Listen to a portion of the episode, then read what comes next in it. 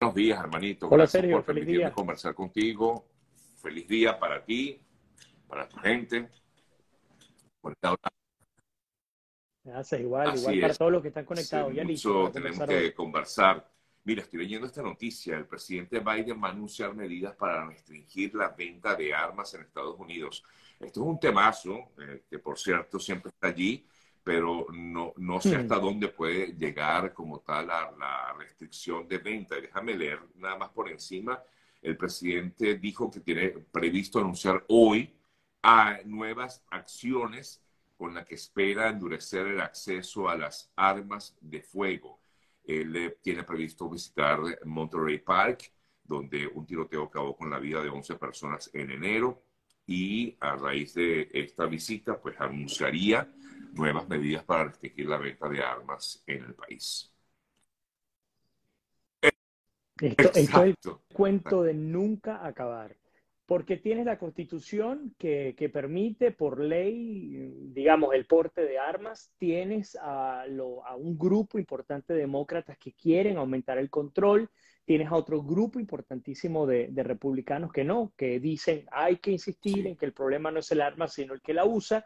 Y además tienes en paralelo a DeSantis que introdujo una modificación a la ley para reducir la edad, y esto ha sido lo más polémico, reducir la edad eh, mm, permitida, límite permitida no- para poder comprar que tú- rifles de ver, asalto de tú- 21 a tocamos el tema 18. que no estaba previsto, pero es que yo quisiera que me explicaras, Vladimir. O sea, si en todo caso estamos tratando de ver cómo se elimina el uso ilegal o uso de armas de forma indiscriminada, ¿vas a bajar la edad? O sea, los 18 años, porque ya de hecho era 18 años, se subió a 21 y ahora en Correcto. Florida el propio Correcto. gobernador es el que propone que vuelva a bajarse a 18. ¿Con, ¿Bajo qué argumento? ¿Ah? Y es prácticamente un hecho. Ah, argumento la, la Constitución, la libertad que tiene todo ciudadano norteamericano portar armas. Ahora, eh, la gran pregunta es, ¿será verdad que, el, que el, digamos, la ciudadanía de los Estados Unidos quieren un aumento de control de armas o quieren que se evite que las personas tengan la posibilidad de portarlas libremente? Esa es la gran pregunta. Pero lo que tú dices es muy cierto, porque lo peor es que eh, el, eh, con el ataque de Parkland, con Nicholas Cruz, él tenía en esa edad, creo que 18 años, él justamente pudo comprar estas armas de alto calibre y a partir del- de la masacre de Parkland fue que lo pasaron a 21. Ahora, No, de 18 claro, a pero, 21 pero, pero es algo. que hay mucha diferencia, ¿no? Eh, sí, es algo.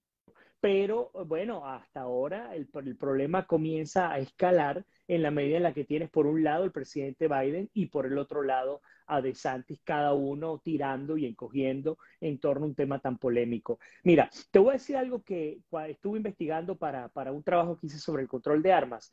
No sé si la gente lo sabe, pero la principal causa de muerte entre niños de 12 años a adultos o jóvenes adultos de 21 es justamente la violencia con armas de fuego. La principal causa de muerte en los Estados Unidos de 12 a 21 años es el tema de armas de fuego. Luego vienen accidentes de tránsito, luego vienen sobredosis, etcétera. Pero sí, en efecto, hay un problema de fondo, un problema muy grave. Y te cuento algo, eh, conversaba hace, que será un poco más de una semana con mi esposa y hablamos de este tema y decíamos que pareciera incluso, porque la violencia, eh, a ver, no, no solo hablar de un tema de cómo se ataca masivamente en una escuela, sino que todos los días mueren más de 100 personas a causa de armas de fuego en los Estados Unidos. Eh, hoy en día, a mí que me toca mm, eh, eh, manejar noticias locales, prácticamente todos los días tengo que salir a contar una historia de unos jóvenes que se mataron a tiros, que pelearon, salieron, discutieron y se metieron un tiro como si estuvieran en, en la, la escalera 35 de. Petari. Perdonen que haga la comparación, pero, pero es algo que no te esperabas que ocurriera y que antes no era frecuente. Entonces ella me decía, mira, desgraciadamente pareciera que está llegando, eh, digamos, eh, en términos generacionales, está llegando un punto en el que los legisladores de los Estados Unidos se van a tener que ver en la obligación de pensar en una modificación, en una enmienda constitucional, porque lo que fue el uso de armas de fuego hasta incluso la década pasada no es el uso de ahora. Y no estamos hablando, insisto, de masacres, de ataques masivos, estamos hablando del día a día en el que en una pelea, bueno, acaba de ocurrir en Davenport, en Orlando, un grupo de jóvenes alquilaron una casa Airbnb, se metieron en la casa, hicieron una fiesta, discutieron, uno de ellos sacó un arma, les disparó a tres jóvenes, uno de 19 años murió y los otros dos están gravemente heridos. Entonces, eso está ocurriendo aquí, eh, a, a 15 minutos de Disney está ocurriendo. Entonces, yo entiendo el punto, pero también entiendo que muchas veces, y esto, esto, esto sí me da mucha indignación, seas demócrata o seas republicano, cuando sacas el tema del control de armas, lo sacas simplemente por un tema meramente político. Y esto es lo que desgraciadamente ocurre en los Estados Unidos, tan político como el tema de la medicina, el control del, de los costos de la, de la, medicina, los medicamentos, igual, sigue siendo. Bueno, por aquí alguien comentaba hace rato que eh, el problema es que ha bajado la, la compra de, de, armas. ¿Será, tendrá que ver con esto? Bueno, es que todo es un negocio, ¿no? Al final.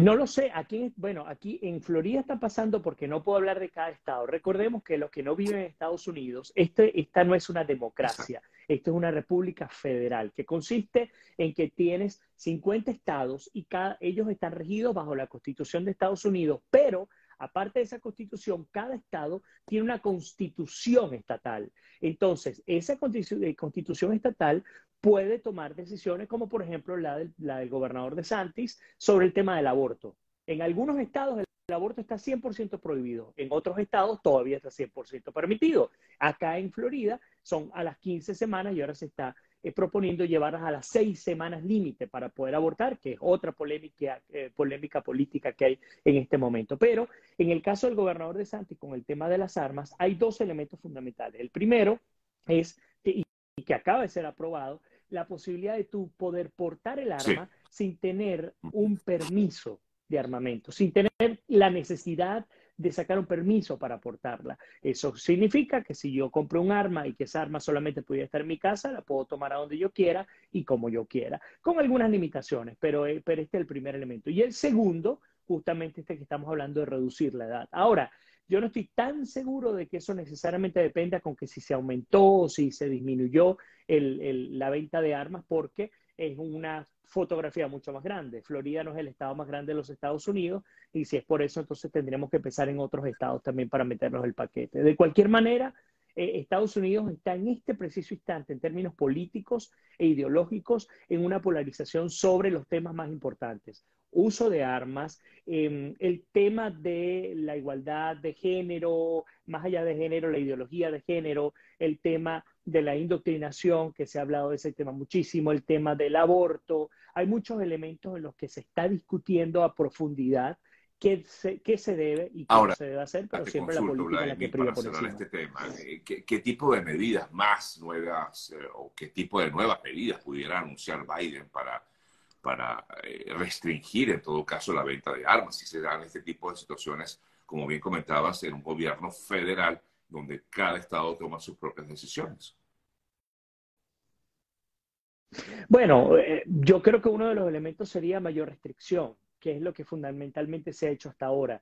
Te puedo poner ejemplos. Cuando el, el tirador de Las Vegas, él tenía un armamento de alto calibre que usó recuerden que él era un veterano, él usó para matar creo que más de 50, 60 personas a un concierto de country en Las Vegas, en, cerca de un hotel muy, muy reconocido en Las Vegas. Bueno, después de que, este tirador utilizara este armamento, ese armamento quedó prohibido de por vida para, para la venta de las personas. Entonces, ellos lo que han intentado, digo ellos, el sistema federal de gobierno, lo que ha intentado es disminuir la fuerza de fuego que puede tener un individuo. O sea, ya no puedo comprarme una granada, una bazuca, un arma pesada, pero ahora, bueno, puedo llegar hasta una semiautomática. Es decir, ¿cómo controlo, cómo permito que el ciudadano siga gozando el derecho que tiene a defenderse? Porque es un derecho constitucional, se respeta y se, y se admira incluso, pero, pero más allá de eso, ¿hasta dónde llega mi poder de fuego? Entonces yo creo que hacia allá pudiéramos ir.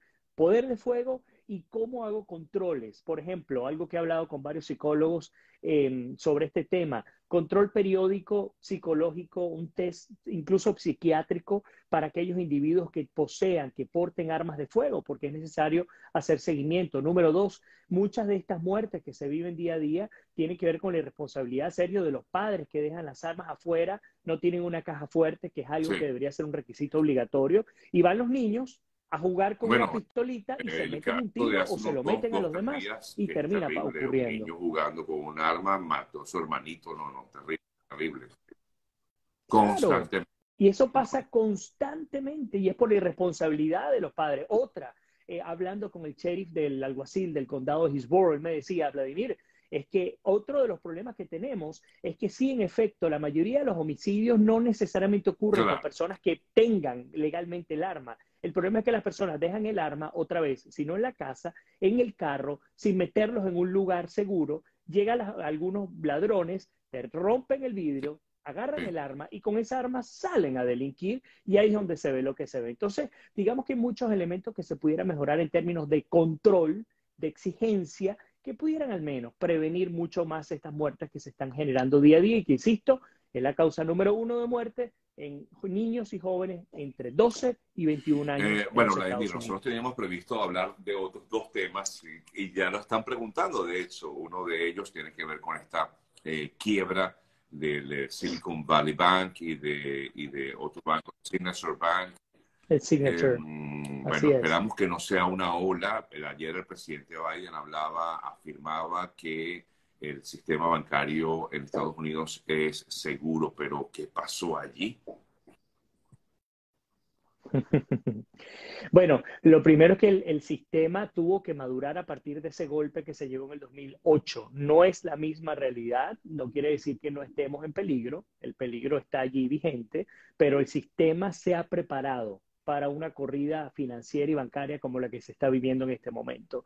Así que el miedo a no saber qué hacer no existe al menos. O sea, que por mucho que llame, se llame a la calma, por mucho que se llame a, bueno, pero eh, ¿qué, puede hacer la, la, gente? ¿Sacar su plata de, Sería el peor error, obviamente sería el peor error, porque además yo les voy a explicar varios elementos que es importante que los entendamos. Pero vamos al antecedente, que fue tu pregunta original. Son dos bancos. Signature, eh, Silicon Valley Bank, que queda en, en, California, y el Signature Bank, que queda en Nueva York. En las debacles bancarias más grandes de los Estados Unidos, de la historia de los Estados Unidos, Silicon Valley es la número dos y Signature es la número tres. La primera fue un banco, creo que era Washington Mutual, em, que fue en el 2008. ¿A dónde voy? Es muy serio lo que ocurrió. Son más de que entre los dos bancos son casi 400 mil billones de dólares, billones de dólares, que sencillamente no es que se fumaron como ocurría en nuestros países de América Latina, aquí las quiebras son distintas, pero vamos a explicar qué ocurrió. Estos eran bancos, a diferencia de los bancos tradicionales, Bank of America, Chase, etcétera, estos eran bancos que manejaban inversiones de alto riesgo. ¿Qué significa inversiones de alto riesgo? Ellos se dedicaban a empresas startups. ¿Qué, qué es esto? Son empresas tecnológicas eh, crecientes, incipientes, que solicitaban préstamos de alto riesgo. ¿Por qué era alto riesgo? Porque eran proyectos a desarrollarse y que podían darse o no. Estas empresas comenzaron a ver en estos bancos una opción muy seria y muy buena y comenzaron a obtener estos préstamos. Esos préstamos, bueno, comenzaron a correr bien. Eh, obviamente se atravesó el COVID, obviamente se atravesó el tema de la crisis financiera, que vamos a hablar de eso, que es otro de los antecedentes, pero mm, long story short, como dicen acá, el cuento corto es que llegó un momento en el que la liquidez de estos bancos se redujo y aún no solamente se redujo, sino que esa liquidez se colocó a plazo fijo a 10 años en la Reserva Federal. Hay como una especie de compro de bonos de la Reserva Federal. Esto, esto ocurrió incluso antes de que ocurriera el COVID y la crisis financiera. ¿Dónde estuvo la caída? La caída estuvo en que ellos esperaban tener un rendimiento de más o menos el 3.9% de esos bonos que tenía la Reserva Federal, pero con el aumento de las tasas de interés de la Reserva Federal, ese 3.9 se redujo a 1.7, 1.9% y esto es una pérdida mil millonaria. Entonces estos tipos no tenían dinero en el banco, tenían todo invertido en la Reserva Federal y a causa de la crisis financiera ocasionada por la emisión de papel moneda que no tenía valor, que fue estos cheques de estímulo por el COVID, se generó la crisis financiera, se aumenta ocho veces las, las tasas de interés y estos bancos llega un momento en el que tienen que incluso anunciar, y aquí es donde estuvo la caída, la corrida, anuncian que ellos van a vender a pérdida,